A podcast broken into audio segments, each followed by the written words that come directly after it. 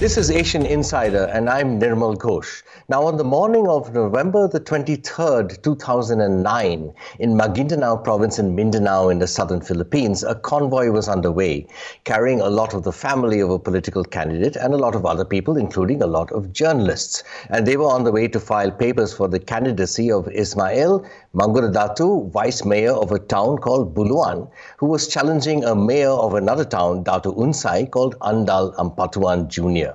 Andal Ampatuan Jr. is the son of Maguindanao Governor Andal Ampatuan Sr. Now, Ismail was challenging him in upcoming elections for the post of governor of Maguindanao. That morning, the convoy was ambushed and everybody in it was killed. They were executed. The victims included Mangudadatu's wife, his two sisters, journalists, lawyers, aides, and even motorists who were just happened to be there and mistakenly seen as part of the convoy. The Maguindanao massacre, since known as the Ampatuan massacre, was the single deadliest event for journalists the world has ever seen. At least 34 journalists are known to have died in that massacre. Now, just a few weeks ago, on Thursday, December 19, in what has been called the trial of the century in the Philippines, a judge in Quezon City, Metro Manila, found Ampatuan Jr., along with several others, his relatives and others, guilty on multiple counts of murder. They were sentenced to life in prison. The verdict is being appealed, but it is also being seen as a ray of hope in a country that is exceptionally dangerous for journalists. At least 154 incidents of attacks and threats against Philippine media have been recorded since President Rodrigo Duterte assumed office in 2016. And the region Mindanao, of course, is especially dangerous, embroiled in conflict not for decades but for generations. But today we talk about the significance of the verdict with Maria Ressa, CEO and co founder of the media group Rappler based in Manila. Maria, thank you very much for giving us your time. Really appreciate that. Thanks for focusing on this, Nirmal. Thanks, Maria. Now, how significant is this verdict? I mean, the massacre shocked obviously shocked not just the Philippines to the core, but the entire world. Is this a watershed? And does it signal at all that the powerful political and, and feudal clans in the southern Philippines can actually be brought to justice? Uh, it's I have such mixed reactions when you ask that. I guess first of all, you know, uh, the, one phrase: the more things change, the more they stay the same, right? Uh, I think, as you pointed out, it took a decade to get to uh, decision. And part of the reason it was lauded was because many people thought that the that that these the Ampatuan family would actually get away with it, as they have for decades. Uh, uh-huh. But the reason why it was lauded is precisely because at least two of them had been were found guilty, and uh, and a decision was made. But here's the context of that uh, those same types of practices when politicians tell law enforcement to kill these same things are still happening and, and i would argue has gotten worse has infiltrated the national levels in the Philippines, as you can see from what's been happening uh, with U.S. moves to hold uh, Philippine officials accountable for impunity in both the the incarceration of a senator who is our former Justice Secretary and for uh-huh. the impunity in the drug war. Right. So anyway, sorry. A short answer for this is this should have happened a long time ago. Justice delayed is justice denied, but we in the Philippines laud it because it happened and perhaps that's the biggest irony of it is that we are so satisfied with so little so late mm. Mm, yes, it is ironic. Now, your colleague in Rappler, Glenda Gloria, uh, wrote a piece, a very interesting piece the other day, that saying that we should not forget the conditions that produced or produce phenomena like the warlords, like the Ampatuan clan. They delivered votes, for example, for former uh, President Gloria Gloria Arroyo, after all. And there is this nexus between national politics and powerful local clans. Is this going to continue? Because it's been the case for decades, right? Yes, absolutely, and uh, that that was a really good piece by Glenda. But it echoes something that both the predecessor of Rappler Newsbreak, which Glenda was one of the founders of, and when I was head of ABS-CBN News, I wrote in 2009 a piece about warlordism and the exactly the role that the Ampatuan clan played for President Arroyo uh, during that time period. I did that for Amanpour for for Christian uh-huh. Amanpour's show. Huh again, I go back. the more things change, the more they stay the same. Um, unfortunately, these are the power dynamics, right? We are a democracy, uh, a faltering democracy now since our institutions have essentially crumbled in the last oh. few years, that is ruled by patronage and by local power groups that deliver the vote. Um, what does this mean in the long term for us? It's hard to tell because so much is uncertain right now in the Philippines in terms of rule of law. And that's really the biggest challenge, right? Uh, the law can should not be weaponized by those in power. We've certainly seen that happen in the past. Uh, the Maguindanao massacre, the Ampatuan massacre, is an, a clear example of that. And the fact that it took the Philippine judiciary 10 years. You know, uh-huh. I mean, uh-huh. how much more blatant can murder be? CPJ within weeks immediately said that looking at everything, the Committee to Protect Journalists said, looking at everything they had on file, this is the worst single vi- act of violence, murder against journalists around the world. And look at that 58 people in a convoy, very publicly driving down the road. Um, they were taken by armed men, police, mili- uh, not military, but police with politicians. With politicians, they were shot in broad daylight and then buried in broad daylight using uh-huh. a government-owned backhoe. Uh-huh. How, how does it take a decade to bring justice? right? And then the other part, of course, is what about the people who stayed in jail for a decade who were acquitted? Isn't that unjust as well. It's very, I'm, it's a tough time for me to look. It's almost New Year, so I'm going to try to find a ray of hope. So yes, again, we lauded the decision because it happened, but uh-huh. many instances were worse off than we were a decade ago. This uh-huh. should have been condemned immediately, which it was by many. Uh, by many in the Philippines and around the world but we still haven't taken the right moves to make sure it doesn't happen again. And if anything, if you look at the context of the drug war, the Philippine police, the government, has already admitted that it has killed at least 5,500 people in less than three years of this brutal drug war. That's the number they put on record. Human rights groups put the number of people killed at much higher, at least 27,000 is the number, and that is as of December last year. So uh-huh. it's it's a tough time to, to to look for a ray of hope. Yes, yes, yes. I have to agree with you over there. Now, a lot has been written about the complicity of the police and the military in the Maguindanao uh, massacre.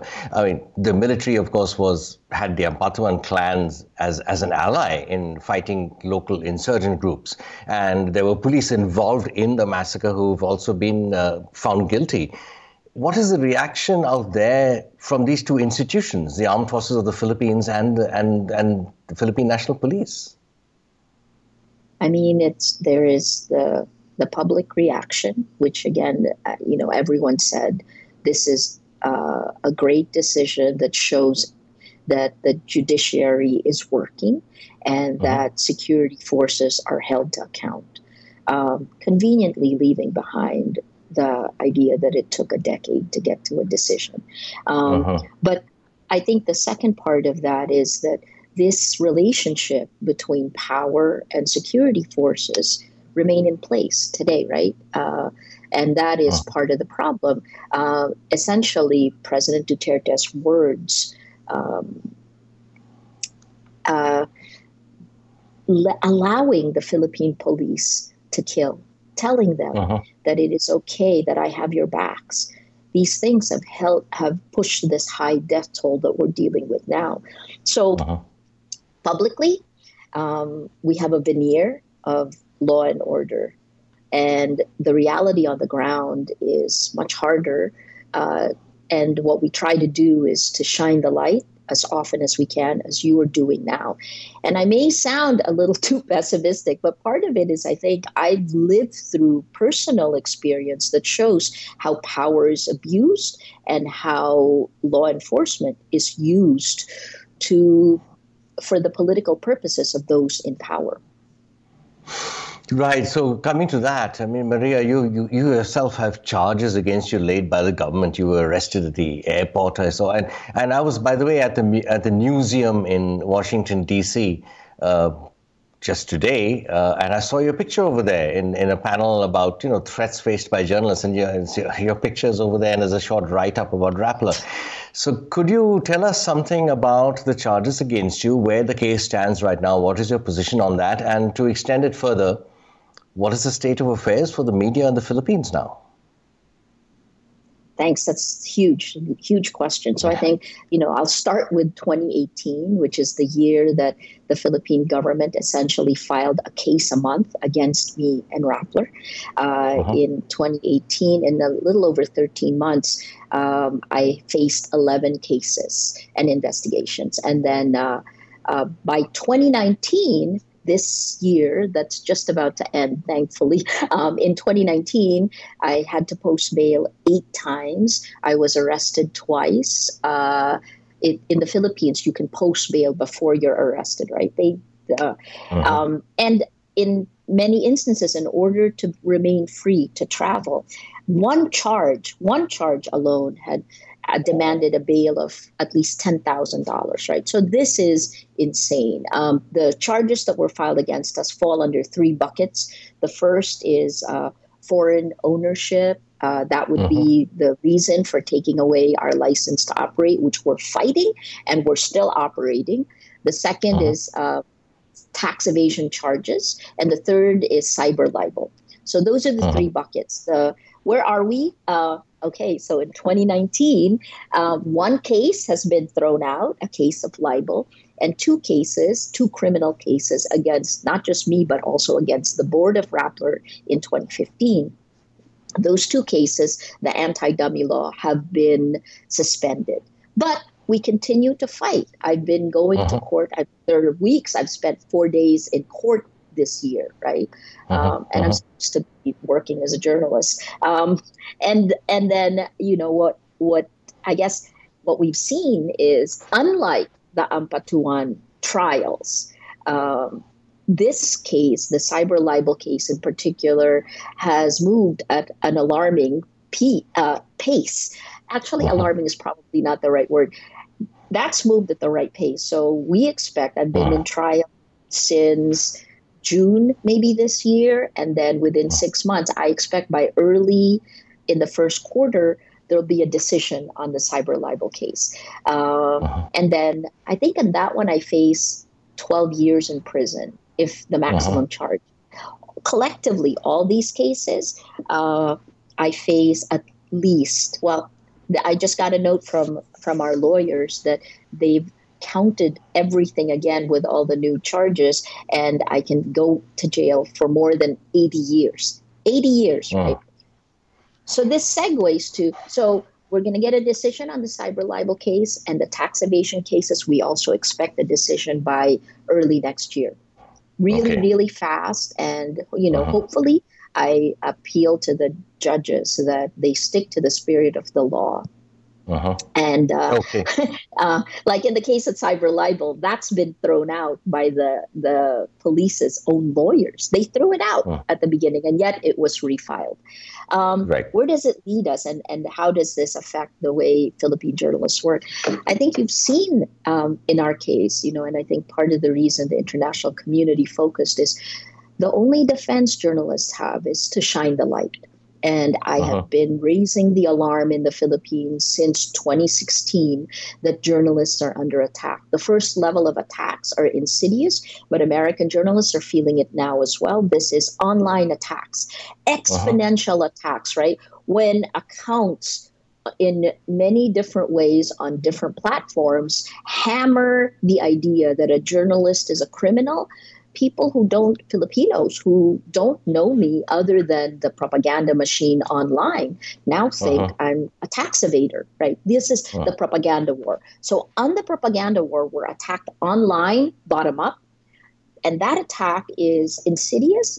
It is on reputation. It tears down trust. And then those same attacks, just a year later, were echoed by the Philippine government in the cases they filed against us. So you can see these two ways of attacking journalists are are working together. And then, of course, the last one is, and this is where you have the Reporters Sans Frontiers, you have all of the latest reports about the Philippines showing how journalists are under physical attack, right? Safety.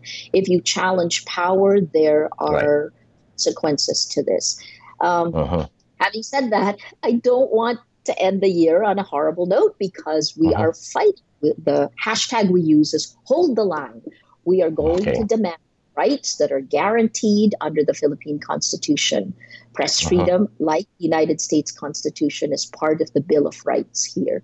Uh, uh-huh. It is uh-huh. the foundation of every single freedom that is guaranteed in the Philippine Constitution. And we're going to hold the line to make sure those rights are protected.